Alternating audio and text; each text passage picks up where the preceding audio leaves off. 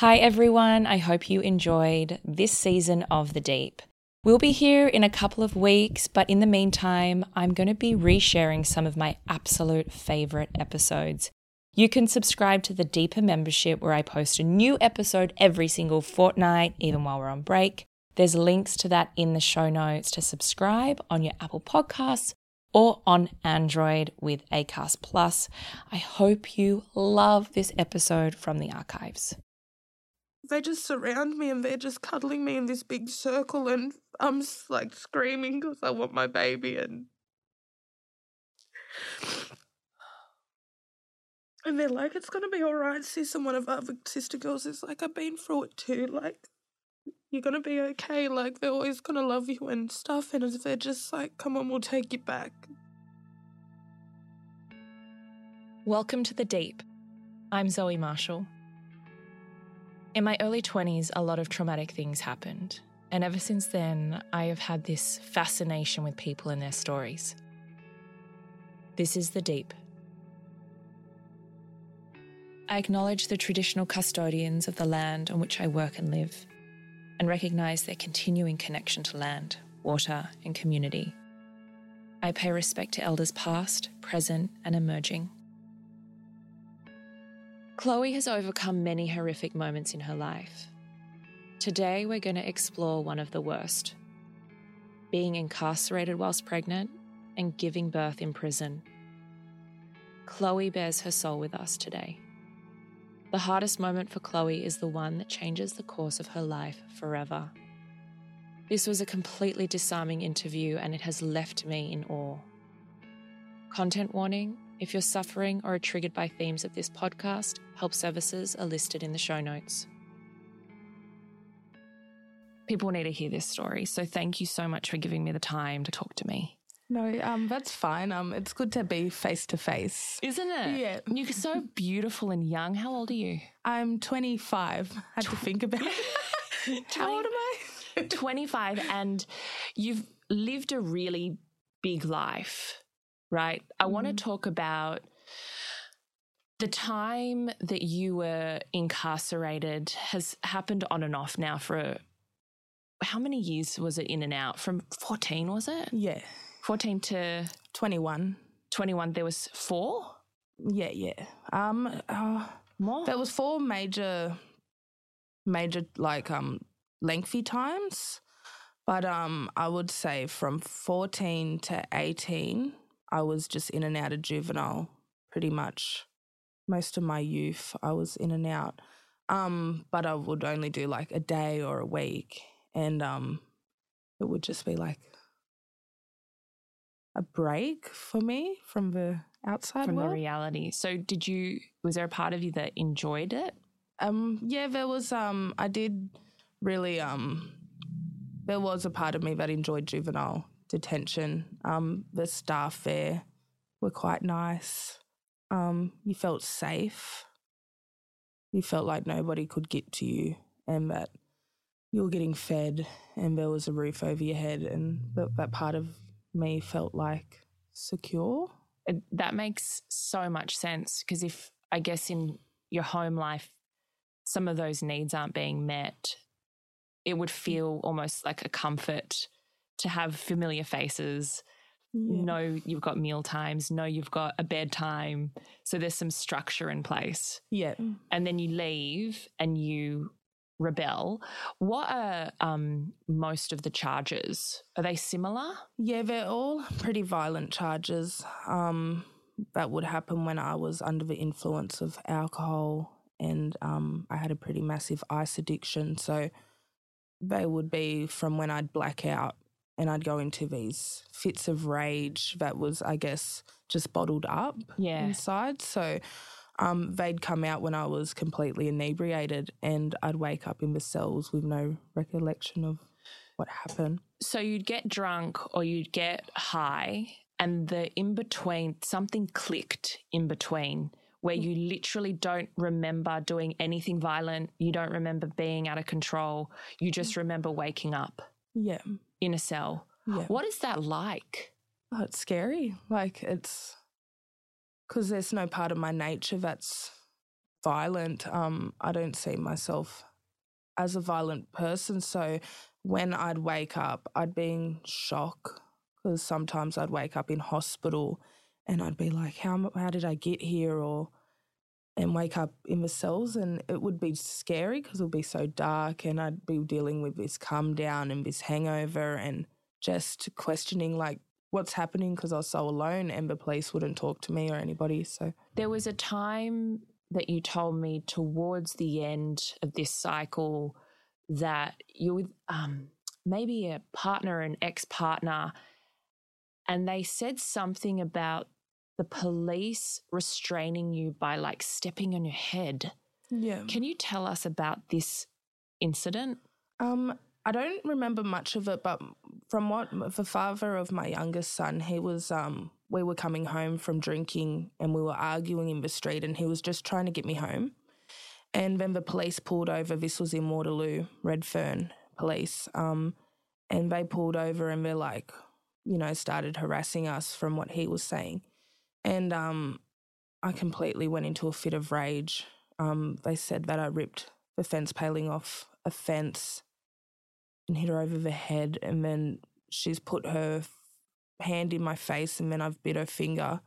And then the male officer then tackled me to the ground and um, put his boot. And then I remember the like having my face like face down in the dirt. And he's just, you know, I hear them swearing and you know, keep your head down, keep your head down, stop moving, stop restraining, like stop resisting. And, but I don't like, then I woke up in hospital with this like spit mask and I was restrained to the bed, like tied down. And the nurse came over to me and says, Oh, we got to do an AIDS test on you. And I've never had something come out so blatant, like, oh, you know, we're going to do an AIDS test. And I found it quite confronting. Um, and then when I went home, because they did the test and they unrestrained me because I woke up and I was sober. And I was just like, just, I guess, like I got out of a hospital and I broke down and I'm like, what the hell happened? Because I had nothing on me, I had no phone. I just didn't know what to do. So I called up Shopfront Lawyers straight away. Um, and I called them up and I said, I need you, I really need your help right now because I don't know what the hell is going on. I don't know what charges I'm facing because they didn't have any police surrounding me mm. when I woke up from hospital. And I found that quite strange. So you woke up in a hospital bed yeah. without anyone supervising you. Yeah and you didn't know if you were charged, if you weren't charged, if you were going to jail, or you knew that someone needed your blood to check if you had AIDS. Yeah. And you're piecing all these parts of the puzzle together. Yeah. So, how do you actually find out? Um, I then was walking down the street in Redfern, just like, well, going about my normal day to day, I guess. Well, you know what what normality there was. Um, and just walking down the street, and then the police pulled up, and then they served me with the bail conditions. What? So hang on, like they don't know who you are. just they pull over on the side of the road and go, "Hey, Chloe, yeah. are you Chloe? Here's your conditions." Yeah. It's almost like sounds like a movie. Yeah. So you get these conditions. What do they say? Um, they said I had to report every day. They had a court date on there. Um, so I had to report every single day. Um, had these assault police charges on me. Um, so that's um, yeah, and then yeah, I was just confused. You go, you go, and you get charged, and is um, what is the time frame like? That you the incident occurred to the time you're charged, and then what do they charge you with, like the time? Um, they charged me like on the bail conditions. It says that I've been charged with um, occasional bodily harm to a police officer and a um, common assault to a police officer. So I had to keep reporting till the court date, and then I went to the AMS because I missed a period, and I'm like, shit. So I went there and I got pregnancy test, and it came back that I was pregnant, and I had a court date coming and I was like, I'm gonna do a long time for this. Like I had it in my head, like even though I didn't remember, I I did something horrible to like it was pretty brutal. Um, so I thought I'm gonna be doing like three, four years for this at minimum. That's what I had in my head. So I went on the run for about um five five months. I went on the run for yeah. Was that scary? Yeah, it was um just keeping low key. Like I couldn't hang out with my friends. Um, I Where'd you go? Um, I went out to Merrylands, where my where I grew up, because the police, my police presence, like was my presence was known by police in Redfern, Right. and um, because I haven't dealt with Merrylands police since I was young, then I thought, oh, there's new police officers, I can get away from them, yeah. And I was using different names at the time, so if I'd get pulled up on the train, I'd be using my neighbour's name and getting, um, because she didn't have a criminal record, her face wouldn't come up, so I was kind of being pretty dodgy Yeah. about the whole thing. Yeah. And you're pregnant. Yeah, And are you at this point still using alcohol and meth? yeah. And are you thinking about keeping this baby or are you just surviving? I'm at the time I was uh, like um because I wasn't feeling any kicking or I was still um at the time I was just yeah surviving like my life was just a mess and I was just trying to live ano- another day. Um, Yeah. And you you do 5 months so at this point when they catch you or I don't know, tell me how it happens. Um, I got sick of it. Like I handed myself in. Um, I went home to my mum's and I said, "I'm sick of this, mum. Like I can't do this to my children anymore because I have two el- older children and I'm, you know, just feeling baby. Like I started feeling baby in my stomach, and I thought, like, um, I just didn't want to be a horrible mother to my little baby and." I knew that there was redemption and that I could, I know that I can be a great mum or an okay mum if I put my mind to it. So I stayed at mum's and she made me this, a big, beautiful meal. And she's like, You can do this and we'll come out of this stronger than ever. And so I called my old juvenile justice worker, and he he shouldn't be he shouldn't have been working with me. They're supposed to cut off contact, but he really believed in me, so he was always in the shadows, just um, watching me. And I called him up, and I said, you know, um, can you pick me up tomorrow morning from mum's and come and take me to hear me in? And he's like, okay, well, we'll go to the pub. He's like, but no drinking. And I said, no. and he's like, we're going to have the last supper. And I said, okay. so he picked me up around 5 p.m. and we went to the rails in Redfern and he got me this lovely big steak. And he's like, You're going to eat shit in there now? And I'm like, Yeah, thank you. I'm like, I'll remember this from, from here on out. And we went into Redfern Police Station and I said to him, I came to the desk and I said, I'm here to hand myself in. And they said, He looked a bit shocked, like, because he I haven't seen this guy before. And then he's like, let me just search up your name. And then he searched up my name. And then about 10 police officers from the back came. Oh, no way. Yeah. And um Brenton's like, she handed herself in like she's pregnant, like, be careful with her. So then um they were just like surrounded me and I said, I'm not gonna do anything. Like I'm, I'm here to just hand myself in. So then they're like, okay.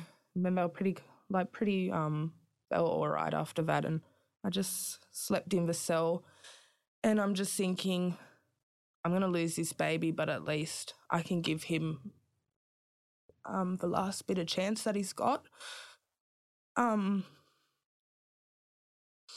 I'll give him some help, give him a break from this lifestyle that I've been living. And um, so then um, they said, Did I want Macca's? So I had a steak and Macca's before I, before I went in. Good. Yeah. That was That's the perks of being pregnant. yeah. So, so you spend how how far along are you? I'm about f- five months. You're yeah. about five months, Yeah. and have you, do they support you withdrawing, being pregnant and incarcerated? What's, what's that like? They um, there's nothing really for ice addicts. Really? Yeah. So You tough it out? yeah. So there was a lot of um. I was just drained. I guess it was um the first time where I actually because I did feel a overwhelming feeling of just safety, kind of. Even though I was in women's jail and it's pretty full on, I still had the sister girls that went in there and they were passing me food and Were they some, did you know some people in there from your time in there? Yeah, yeah. I knew a few familiar faces, and it was nice to see them. But at the same time, it's sad to see them because you, they're actually like they, they got big hearts and they're great women, and they just made bad choices. And there's maybe not a lot of support either for them once they're, is it called discharged? Yeah, yeah, Yeah. Like, are there places that they can work? Are there places that can, you know, house them? I feel like there's not a lot of help to reform. What's the sentence when you are in there? Um, they, I waited it out, and then about two weeks, they said, "Oh, your sent, um, your finals, your sentencing's coming up." So, um, I, at that time, I was kind of sick of jail, and I'm like, "Can you get me out somehow?" And my lawyer's like, "I'll try." She's like, "But I think it's It doesn't work like that. yeah. I'm like, I just want to go home now. I'm all right. I've, I've thought about what I've done. it's like you're in timeout in the corner. You're like, I won't do it again. Can I sign the sorry sheet? I'll just go home. I know it was um she was um like, yeah, no. So we went to sentencing and then all I heard was the judge say 14 months. And I'm like, inside? Like, am I doing 14 months Yeah. in jail? And then I got on the phone to my lawyer and I'm bawling my eyes out and I'm like, what's going on, Jane? What's going on? And she's like, you got four months. She's like, it's good. And Four? yeah. And you thought it was 14? Yeah, they got 10 months outside. So, oh, so um, home detention. Was that good for you? Were you happy? Yeah. Did you feel like that was fair? um, I still had to give birth to my baby in custody. Shit, But, can we um, talk about that? Yeah. Um, Because you've had two babies before. Were they natural births? yeah. The days leading up, I mean, you know, your last trimester and the days leading up to knowing this baby's coming, what's going on for you? Um, I've had a lot of like, um, because when I got sentenced, I was at Silverwater Women's Prison and they said, oh, we're going to try and get you over to Jacaranda to the Mums and Bubs prison, Where's that same? Emu Plains. Oh, right, okay. Yeah, so I got the transfer to Emu Plains and they had it I had it in my head. I told docs, you know, I'm going to get cleaned straight away when I like I'm staying clean. Um I'm going to go to mums and babies rehab. We we set up Jacaranda. Um they approved of Jacaranda. Everything was like I was thinking, "Oh wow, I'm going to have my baby with me while I'm in custody." So you go into labor Yeah. and do you like ring a buzzer or like how do you get what happens from the moment you're like this baby's coming? I got induced, so we Oh. had to go to the hospital um cuz he didn't want to come out. I had one of those. Yeah. Just like, I don't want to come out into this crazy world. I'm not coming out, Yeah. um, and so you do you like I've seen it on TV. So excuse my naivety, but do they handcuff you to the bed, or are you, do you just have a guard in there? Um, I had a there's a guard because it was a minimum security prison. So, um, if you're in high security, like maximum security prisons, you get handcuffed. I've heard of women that have been handcuffed. Could you imagine birthing and being handcuffed to a bed? Oh. Like you need to move. You know Yeah. that's hell. Yeah, So you have a. Do you have anyone else with you in the room? Just a I s- midwife and a guard? I s- told the guard. The guard wanted to stay inside, and I told him to get the f- get the f out. Is it a girl or a boy? It was um, a man that came at the start. And because my, I think my labor was like, it was pretty lengthy. I think it was like five hours. So you tell this guy to piss off, Yeah. and who else is with you? I signed a green sheet. So I got my, um, the father, of my- the um, baby's father to come Mhm. and my elder sister. Oh, that's nice. Yeah, so my sister came with a cheeseburger and oh my oh, for you her? for me. and were you just saying, no, mate, like I can't eat? yeah. I was like, I'll put it, like, I'll save it for later, Yeah. which I did end up eating that cold, stale cheeseburger. There's like a theme of you with Macca's through here. yeah. Um, so you you have this this moment where you got your family in the room. Does the ju- does the guard give you privacy? Yeah, thankfully. Um, okay. So tell me the moment you give birth to this. What do you, what do you have? Little boy. Little yeah. boy. My little Isaiah. And, um, Do you get a moment with him? Yeah, um, it was really quite. It felt normal, except that I was. I knew it wasn't normal, and I knew that I had to. At one point, well, at the time, I actually thought I was going to take him with me, and um, How long do you have with him I had three da three days. in the hospital? yeah, So do you get to start feeding? yeah, So you get to do all of that? yeah, That's so sweet. yeah. And so they say to you, day three, um, discharge back to Emu Plains. talk to me what happens. Um, they said because baby had to go down for withdrawals to check if he was scoring high, and they ended up putting him in the NIC unit. So he was scoring at zeros. So because of the time, he was he was just a, he was great. He was such a beautiful baby and Healthy?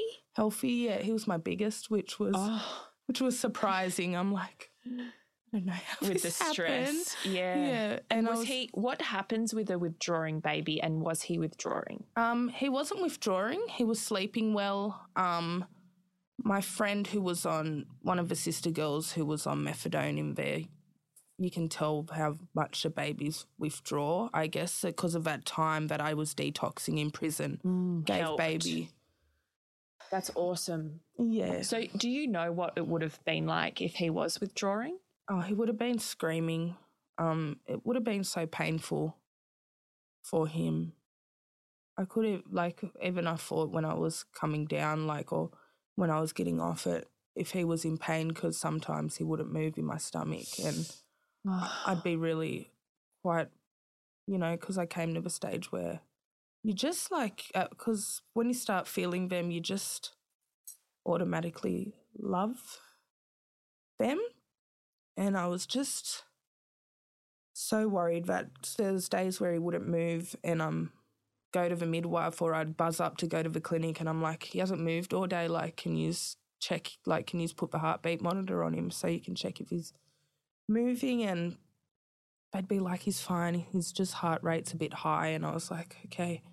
And um, his heart rate would go, sometimes it would be too low. And they was, because it was always changing, that's why they had to end up inducing me because they said it couldn't go longer. Like, I was Right. already like due date, but um over the due date. So um I had him in there and he was a great baby. Um he was latching good and we were bonding and it was beautiful. And then the guards come with the big car and they're like, You gotta um, you know, gotta say bye to baby and I'm like in my head I'm like, Oh, he's gonna come home. Like I'll come home, um, come back to the With you. Yeah. Meet you. Yeah.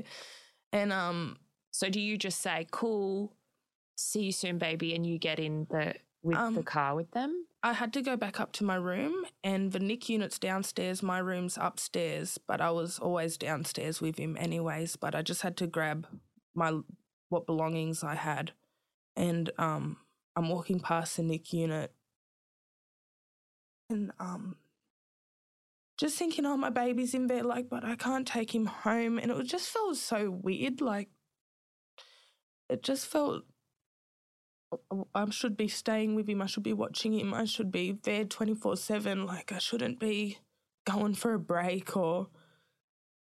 Um, and then I just got back. They're not talking to me about it. They're not asking me about it. The, the male guard who's in there, oh, you know, I couldn't figure out, like, oh, I couldn't imagine how hard it would be to have a baby. Like, oh, you know, it would be painful. I couldn't imagine, put, like, saying stupid stuff that was like, I don't really want to hear you talking right now. Like, sort of just, you know, chauvinistic crap and I got back to the compound and it was just like they ended up strip searching me, getting me to um like like I'm bleeding, I'm got stitches in and they Mhm. still strip search me and it's like what is like it was painful because you got to kind of lift your leg and Oh God. yeah, so and so invasive. You've just given birth. yeah. Like anyone that has done that knows that down there is very sensitive and Yeah. it's not a place that anyone should go but the mm-hmm. mother. Yeah. And I, I just got out and I just felt violated and I felt empty. And I just seen the, the sister girls walk up to me and they're looking at me like, like they're looking at me like they know I'm not all right. And I just, um, like just this feeling like I just drop and I'm like, like, I'm like, it's just, um, they just surround me and they're just cuddling me in this big circle and I'm like screaming because I want my baby and and they're like it's gonna be all right. Sis and one of our other sister girls is like I've been through it too. Like you're gonna be okay. Like they're always gonna love you and stuff. And they're just like come on we'll take you back so they just cuddled me the whole time that day. And then because I come back early in the morning, and then the um I hear over the um on the speakers, uh, Quayle come down to come down to the clinic, um, Quayle the clinic, Quayle the clinic. So I'm like, oh, they brought baby back. And then the manager from Jacaranda sits me down. She's like, You're going to have to sit down for this. And I said, No, I'm just going to stand. I said, Just tell me. And she's like, We're not accepting you into Jacaranda. You can't have your baby with you.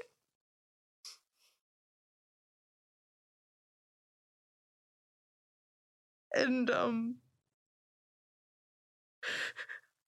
um, that broke my heart because, um, you know, like they're like, oh, just because of your record, it's so violent. They're like, we just question the safety of your child. And I'm like, what? Like, it just felt so shit. Like, um, so then I started beating myself up and I'm like, I'm just a horrible person and how could I do this to my little boy?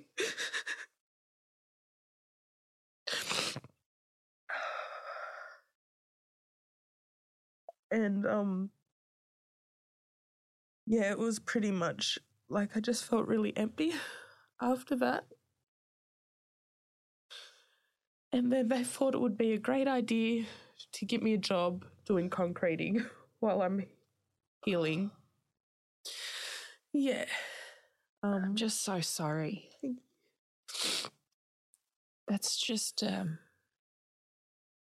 just a heartbreaking cr- very cruel thing to do to a mum. no, I felt really like I guess all the if they didn't get my hopes up, if they just told me, yeah, If you knew, yeah, that's just like you don't even have any preparation, you know, to to mentally get ready for something like that. yeah.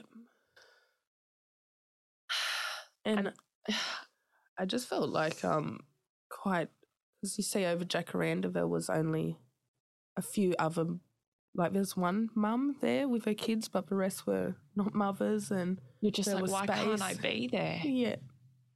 Do you know where your baby is? I know he's still at the hospital. Um, she let me know that Docs is coming later to get me to sign papers to, like, let him let him um these temporary care arrangements. Do you get to choose who that is? Um, I said to them that I really want him to go to my mother, and they said because my brother was living there at the time and he was on parole, they're like, he's got to go, and he's he was fine with that, and um, he went out. My I knew that my baby was with another family, and they were in Cronulla, but I didn't know them, Does that feel incredibly frustrating and strange? Yeah, like I just wanted to talk to them to ask, oh, you know, how we like you just Who are you as a person? Yeah. Like, do you have experience with newborns? Like, Yeah. and did you get to talk to them? No, never. They kept their names private. They said, oh, you can't know who these people are because it's a conflict of interest. And I'm like, To whom? like they're the ones with my baby. Like, um, Is the baby still breastfeeding or like I've so many questions just as a mother and your rights to your child's health and well-being. Uh, how are your boobs? Are you still f- like what's the situation? but they got me an electric breast pump, so I'm just com- constantly just um expressing milk, and they said that they're going to send it over to them with a caseworker that I've never man never heard of. But they said there was this caseworker that could take my breast milk over to my son, and every time I'd go to the fridge, my breast milk would still be in the fridge, and the last lot that was supposed to be taken. yeah, And are you just feeling like where are my rights? Yeah. Yeah. I'm just like, I just wanted to, I felt like weird because I'd have, I'd be pumping milk, but I wouldn't have my baby with me. And my sister girl um, would sit in the cell with, like, sit in the, not the cell, we were in houses there. And um, we'd go into the room and she'd sit there with me while I, because I'd be really emotional and the girls would hear me crying while I'm pumping and they'd be like she'd come in and she'd you know give me a drink of water. She's like just make sure I had my fluids up and stuff. And she's like you know I'm going to go down here and I'm going to go off of them. And I'm like it's all right it's all right. Like I said but you can come down with me. And they could see how wild she was and how emotional I was. And then they said oh you got to visit with him. Um that was like a week and a half after I gave birth to him. And I was like, oh, when? And they said on Wednesday. And I said, oh, that's great. Um, I just came out and I told my sister girl the good news. And she was like, oh, that's great. Like, you know, it's good you get to see him, then you can feed him and stuff and make sure he's all right, sis. And I was like, yeah. And then they called me for the visit that day and they didn't have it in the visit room. They had it in the office where all the, secu- like, all the screws are. And there's males in there and I didn't have any much space. I was just put on this like um uh, office chair. Right. So they put me on that chair next to the table where the the big person sits or the high up screw sits and um he's a male and I just thought I'm just going to feed my baby and I just pull out my breast and I go to feed him because I'm like I just because I'm full. I'm like, you know, I'd fill up sometimes because at that time I just didn't want to pump. Yeah. I was just over it, and yeah. I was full. So I'm like, oh, you know, he's awake. He he wants to feed, and then we can bond. And then they're just like, he's looked at me and he's like, don't go doing that in here. He's like, that's disgusting. You don't go showing nudity. Put it away. And I've just was in shock, like. He's like, there's a bottle in there. And I went off and he's like, you want to stop being aggressive or we'll cut this visit short? And I just mumbled under my breath, like, go fuck yourselves. And then I just spent, made sure that I just was, cuddle, like, I was just cuddling him really tight. I didn't want to let him go. Um, like, I felt like I was getting treated like an animal, like, or not even, not an animal, but like just a horrible person, like, oh, like as if I was a disgusting person. And like, I know what I did was wrong. And I admitted that. And I was going to put things in place to better myself and better do better for my children. And I know where I went wrong and I wasn't in denial about it. But for them to just treat me like, to com- like I'm already in here serving my time. You don't need to convict me while I'm inside as well and Like they're still keeping, they're still treating you like you've committed murder, Yeah. but you've handed yourself in, you've just given birth. You're so um, vulnerable as um, when you've just given birth. Yeah. and you've seen your baby after a week and a half of not having him, and they're still giving you no human rights, no just not relaxing anything No, to support you. no. And and then they give you a job as a concreter. Yeah. So I'm really confused because what I've learned through giving birth is it's pretty um it can be debilitating physically Yeah.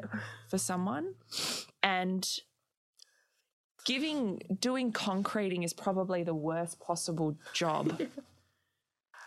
what what is happening here? Um, they've just they've given me this job and they're like, you pretty much can't. You got to take up the job, or we're going to take you off buy ups and um stop your visits. So I pretty much took this job and I thought had it in my head, oh, maybe they'll get me doing an easy thing, but um, like an easy part of it, and so and I thought, oh, this is a great way to kind of get me to keep my mind off my Distracted. yeah. And is there like other jobs in the jail that are less manual labor? Um, you got to kind of be. That was a pretty manual jo- jail. There's some milk pro, but that was for more of, for more. Senior, Yeah, like people that have earned the right or something. yeah. So, what does your job consist of? Like, what is a day at your job? Um, stacking big blocks of concrete on top of each other, shaking these big like foot pave um Pavers? yeah pavers out of so footpaths, and you got to shake them, and it's just drained to the top half of your stomach, and I could feel it like where I haven't Moving healed, things. Yeah. and because And I'm are you still bleeding? yeah, yeah. Shit. So I would clot from after a day's work. I would just, and the chemicals, they'd spray it with this oil and just the chemicals I was breathing in. So our clothes would get, like, our noses were black from, you know, breathing in this The crap. concrete. Yeah. And they knew you'd given birth and Yeah. they knew you were healing. Yeah. And what was the impact of that work on your physical health? Oh, it was shocking. Like, I was losing so much blood. Like, at the, before they gave me the job, it was kind of just light, um, well, light. And then I was clotting again. And because I hemorrhage when I give birth, um, it just reopened that I guess I started hemorrhaging pretty bad again. And like nothing would, I'd go to sleep and I'd wake up in puddles of blood. And I knew I was losing heaps of blood because I'd wake up and I'd be dizzy and I'd be shaking at like my arms, like just everything was shaking. And the Vietnamese chick that was working with us, um, she's like, you know, you should be treated like a queen, like in our culture.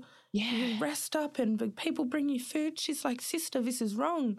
This is wrong, sister, what they're doing to you. And I said, like, um, I was like, I know, I like, I, I know that um, I was telling her like I'm feeling dizzy, and I was like, and I know that my body can't take it, and I said I just don't want to miss out on visits because it's all I have, and I said, and I don't want to miss out on phone calls because how am I gonna, you know, my baby's coming home to my mum soon.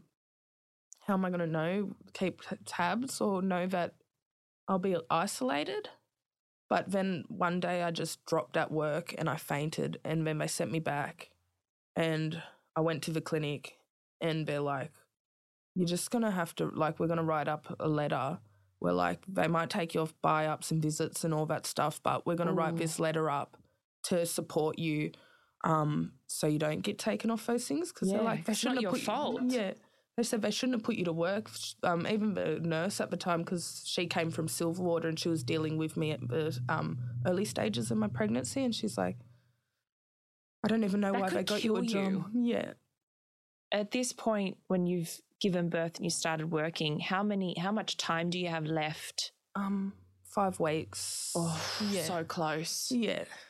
Is there any part of it that of how difficult and heart wrenching and traumatic this is for you that you want to touch drugs to get to feel a bit better? Um, I didn't. Ha- I guess because um, I knew the damage drugs did. There was t- there's times where I do think about it, but um, I also remind myself that this is where drugs has gotten me. Um, I don't want to be. Drugs isn't going to make it easier. It's not going to. It never helped. So I had that in my back of my mind, like You didn't want to do it. nah. So this concreting job finishes. Your time is coming to an end. How often are you getting to see the bub in jail? Oh, every um, mum has him by the end, and I call up my mum and I'm like, make sure you get him fat. and she's like, okay, because when I last seen him, he was quite small. And then they bought him the car car seat, and they faced it the other way. And then I turned him around, and he's just this big chubber. Yeah, he's like a bull. I don't know, like just I don't know how to. I don't know if a bullfrog's a thing, but that's the thing that comes in my head. a roly poly bullfrog. yeah. And what is that like for you? The day does he come and meet you at the jail the day you get released? Um, no, he's at home with mum and my partner at the time. His father picks me up, and I'm waving at his dad like, "Oh, I'm getting out," and he's like, "Yeah." And I'm like, "We'll go see baby," and he's like, "Yeah," because um, I get released because I couldn't stay at mum's because of because of the because he was in temporary care, so I had to go into motels. Mm-hmm. So I signed all that stuff, and I just said, oh, I'll go there. I'll just pretend I'm staying there. But mum was would have me at her house. You'd sneak out at night to be with your baby. Yeah, because nobody was really keeping watch. I just had to say that I was staying at this place, and um, yeah. But by that time, I, I just came home, and he's just looking at me, and he's just like it's like he was just because he's gurgling away and Mm. say just babbling and saying like looking me in the eyes and he's just like as if he's saying where were you like it's like he was kind of angry at me like where have you been like rousing on me and i'm just looking at him like oh i don't, I don't blame you and i'm just there saying i'm so sorry mummy i'm so sorry and mum's like, you can try and breastfeed again. Like, mum's there feeding me peanuts. And she's like, you can try and get it up again. And it just wouldn't happen. And I said, it's fine, mum. And um, we were trying, and I was like, "It's just, it's all right." I said, "We're gonna bond again, even if I don't breastfeed." I said, but it it was it sucked because I was so used to breastfeeding my children, and um, How old is he he is now at that time? a month and a half. Right. Yeah, So it's Yeah. still he's still so new. Yeah, and he stayed with that um, temporary housing, those people. Um, and then he's staying with your mum, and you're in the motels. yeah. When do you get to be with him? Um, my mum pretty much let me there every day. so, um, I ended up because they were putting me from a because I was in emergency accommodation. They'd have a motel for me, then a hostel, then another motel, and it was always getting swapped around. So I ended up staying with my mother-in-law, and out at Penrith until I got into the mums and bubs rehab. Mm-hmm. So I was calling them every single day, like every Friday in jail. And then when I got out of jail, I was calling them every single day. Does got a place yet? Does got a place yet? Because I knew that could get this ball rolling to get my baby back. Mm. So um, I was staying. I think I was out the out for about three weeks, and then I finally got a spot, and they had a bed for me, and then the process started of getting baby back. So, what do you need in a mum and bub rehab? Because he's not withdrawing. You're clean. Yeah. Is it trying to teach you how to stay clean? Is that the point? Yeah, yeah. Um, they had therapies and it it was good. Um, to get baby back, but it was also like very very strict and because when I first went in there, they're like, oh, you know, you can't go talking to your pa- like maybe you need to limit the time you speak to your mother and they didn't get that cultural, I guess Understanding. yeah.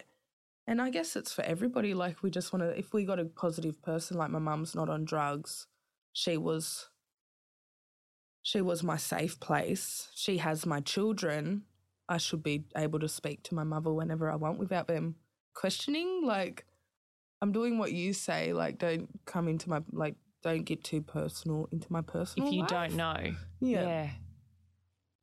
Yeah, so um, they had a tr- Tricilian worker yeah, there. She was great. Um, she was like, um, she did. Um, we did the. I forget what It's Circle of Security course. Oh, yeah, I've heard of that. Yeah. That's a really cool thing to learn. I don't know much about it, but it teaches your kids how to feel safe, right? Yep, yep. And how old is he now? He's about two months and a half, and I'm getting to have him pretty much at because I've settled in. I couldn't speak to my family for two weeks, and then they've started the ball rolling, and then I've they started giving him to me for a couple of hours, and then non-supervised for a day, and then the worker would come and pick him up, and then pretty much not long after that, it felt so quick that they got him back with me. Yeah. But then straight after that, they're like, "You got to get him into daycare," and I'm like, "He's like he's only tiny. Like he's not. I don't want to send. Like, what's he gonna do? Like lay in a cot all day? Like." I was just kind of like, no, I got my baby back, and now we're never getting separated again. so, so I asked my docs like I said, um, I was at the point where I was frustrated, and I just wanted to be with, like, I got what I wanted. I got my son, and I just wanted to go home. You want to be free now. yeah. And they said, the docs worker's like, oh, it's Friday, Chloe. Will you get the Friday night itch? I said, I'd use every single day. So then they said, okay, you're allowed to leave if you want to. And um, I spent one more night there. And then, yeah, we left and came home. And I was with my two other kids. How is that? It felt beautiful. Like, felt, I felt full again. Like, I felt complete. Um, one of the best days of my life. Yeah. Yeah. It's such a big road. yeah. And then to have everything you've ever wanted in your arms Yeah. must be the most beautiful feeling in the world. Yeah. No, it was. Was that the moment you were like, never, ever, ever again am I doing drugs? Yeah. Never am I going back to jail. This is my, this is it for me. Yeah. I'm um, just having my daughter on my lap, my son on my lap, and we're both looking at baby. And I'm, I just remember that day where I'm just looking at them both, and we're just sitting there laughing, and I just feel this like just warm, like this voice in my head, like you did it, like you're out, you're out of the woods, you can, you can live again, or you can start living, and it was beautiful. Yeah, And you have, and you're Yeah. living a beautiful life yeah, with your babies. yeah. And I want to talk about your music because I think it's such a big part of you, just as much as this story is a part of you. Yep. Talk to me about that. Talk to me about your music. Um, I guess my music is a way where I can express myself creatively, but also come out with my feelings and emotions that I kind of can't deal with in the like anger's a funny emotion for me. So, and I get really emotional, so I'd rather channel that and put it into my music. music? Yeah. Because uh, what's really interesting about you is hearing you, you sound like your talking voice is so, it's almost sweet, you know, like it's, it's polite, it's soft, it's feminine. And then your music, it's like you unleash this like warrior, like this beast, like a, a, a seriously, I mean, it's awe inspiring. I'm a, people might not know this, but I'm a massive rap fan and you're, you're the real deal. Like, Thank you. is- it is your passion and your, um, I think your storytelling is so invoking of emotions and eh, like mark my words this is just the beginning because you're it's blowing up everywhere. And i'm so lucky because i get you now. Soon you'll be touring around the world and i won't be able to get an interview. I really hope that everyone clicks on to your latest tracks. There's how many out now on spotify? Uh, me and uh, there are four. four tracks? Yeah. okay can you name them for us? There's Our Lives Matter, which is the latest one? Yeah. Oh, the latest one is 22 Clan. So Oh, that's okay. a song with me and Mackridge. And then there's I Can't Breathe by me. And I did a verse on Dobby's track, which I'm so glad that he invited me to do that. um, me and Mackridge did 122 Clan. And one of my favorite ones that I've filmed was for my Tittas and um, that's an anthem yeah. right that's an anthem for just for your women. Yeah. And and the something i love that you said about that it's so beautiful is putting pressure on men to honor women. Yeah. And that i feel like whether you're an indigenous woman or you're not we know what like domestic violence and you mm. have been a survivor of that as well. Yeah. We need men, no matter your ethnicity, to stand up. But can you tell me the reason behind that? Because it's so beautiful, the power of the woman yeah. in your culture. Um, well, from my tribe, so I'm Malyangapa Barkindji, and we are a very matriarchal culture. So we believe in Mother Earth, and I'm sure a lot of tribes do. I know there's different beliefs in different clans because we have so many. Mm. Um, but from my tribe, we're very matriarchal the woman is a front runner, and even um, it shows in our society today, like frontline protesters, women who come about make like people who come about making change are usually women who are mothers and who are aunties and sisters, and um, they are the ones who. There's something amazing about women that keep people together and and make sure people like people are safe. And I guess that's what um I just wanted to honor my women because if it wasn't for my matriarchal mother, I wouldn't be the woman I am today. And um you know, these are the voices you don't always hear or the you, they don't get enough praise. So I just wanted to make a song that where my sister girls can be like, I'm deadly and walk yeah. out and be like, yeah, respect me. and it was played at all the protests. That must have felt just. Oh, it was a dream. Let them know what's up. for your baby so they grow up Aim higher even though you grew up in hard knocks and show your babies what it feels like when you truly That must have felt surreal for you. Yeah. Because right? that's kind of, I guess I was like, I really want to make music because I've been to, like, when I go to protests, I'll hear, you know, music yeah. and I'll be like, I want, want that to, be me. Yeah. Yes. um, and I think that's another thing. You are available for bookings, for gigs, for everything. We want you to book Barkaa, which is the, what do you call, is it your stage name? Is it your, like, um, what, why do you use Barkaa versus Chloe? Um, Barka means river in my country. So it means river, like flow. flow. And I thought that's my connection to my land is through my yeah beautiful yeah so i use Barkaa um which and is, it's almost like an alter ego because when you're Barkaa you're this fierce woman like yeah. savage yeah yeah oh. i know some people are like because i got a call the other day it's like you sound really different. He's like, I didn't expect you to sound like this. I expected you to sound, I'm like, angry. He's like, yeah. It, you're like you you're terrifying in these videos. And but in a in a beautiful powerful way. Like you are owning your feminine and you're owning your story and your history. Mm. um you need to listen to Barkaa's music and support please. I think it's important for people to know what's behind the music too. Like you're a proud indigenous woman. Mm-hmm. i love um everything that you're sharing on social media about um, learning your native tongue and really being in all of that kind of ritual and customs of the culture. Like yeah. it's so you. Yeah. Talk to me about talk to me about how important that is. Oh, it's massive. Like um, even learning my native tongue is massive because my mother, she's part of a stolen generations, and she'd tell me when she used to speak lingo in the homes that they'd cane her for it and would say, We don't speak that, you know, ooga booga here, we don't speak that. And I remember mum telling me stories about our great, like her um, grandmothers, my great nanas, and they'd sit in the room and they'd, she'd hear them speaking lingo, but they were too scared to teach it and pass it down to um, her and to um, like they did pass it down, but once the kids got taken, they just stop speaking it.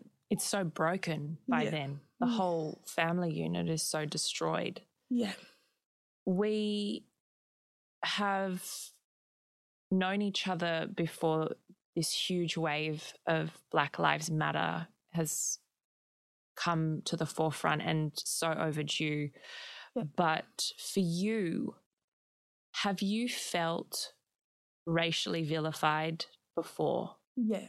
Yeah. Um, I get followed around shops. I get pulled up by police with my children. I was jumping on the train to go and meet my um my son's father. He was going to take baby for me for the weekend, and he just finished work. So I'm on the train with my little son, and we get off at Penrith train station, and there's a group of police there. So before I get to the gates, they come over and they said, "Do you have your ticket?" And I gave them my Opal card, and um, because I was in such a rush, I forgot to tap on. I just kind of went through the Yeah, gates, sure. and you know, then they were like, "Oh, okay, well, we got to search up your name," and I said, "There's money on my Opal card, like."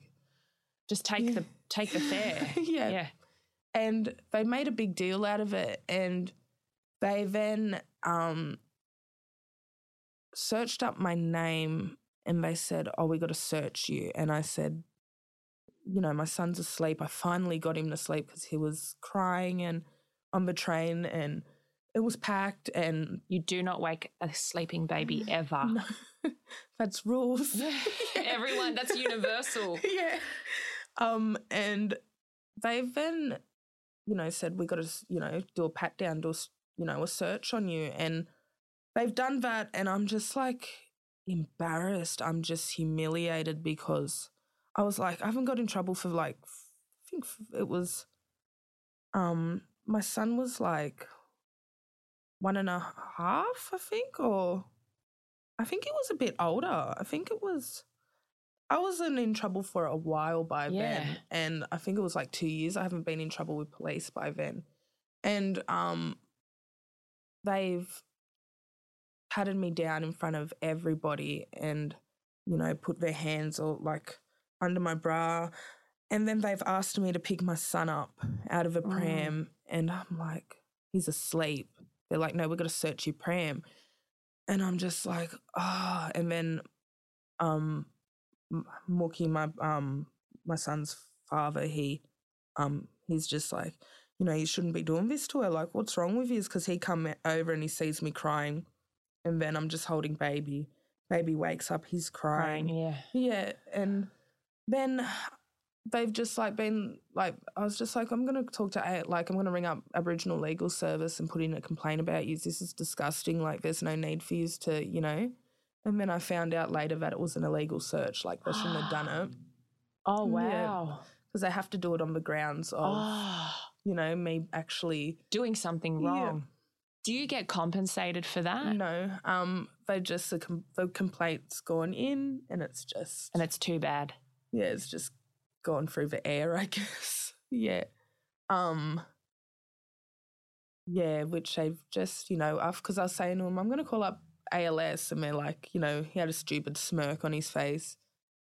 And I'm just like and then straight after they did it to me, another Aboriginal family, the lady's got a pram, they went over straight over to her and So circled every her. other nationality could go through Yeah.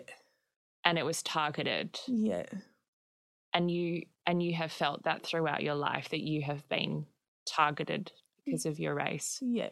And some of your music now has these lyrics Yeah. that is expressing, I mean, not just yours, but generations of pain. And I think that it's, I'm going to put in the show notes where everyone can find the music, but I feel like because of your story and because of women like you that are in the system, that are trapped, for everyone, this is an important time to step on board and be a part of the music because the music is the thing that's going to leverage you and your voice to be able to share this with everybody else Yeah.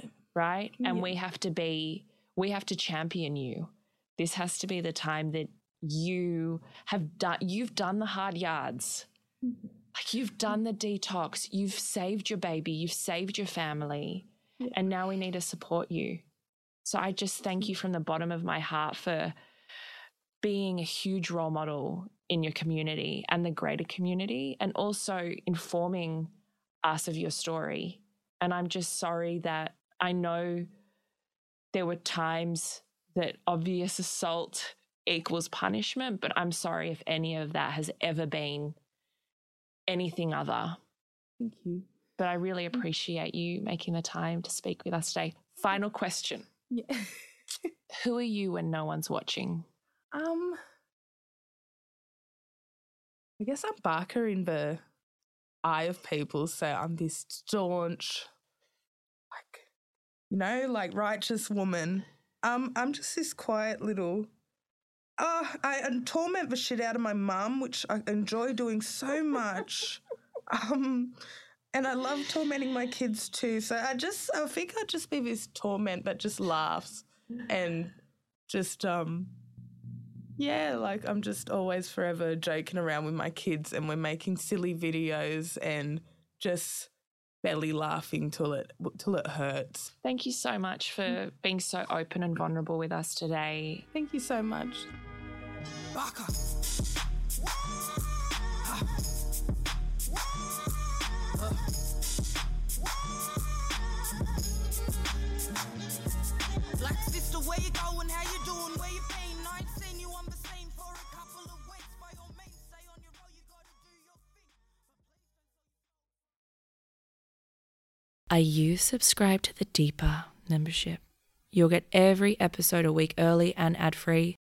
There's also a bonus episode every fortnight, even during holidays. I never stop for the Deeper. I've created so much premium content for you there. It's only $4.99 a month, which is like $1.25 a week. Subscribe to the Deeper on Apple Podcasts or Acast Plus for Android. Links are in the show notes.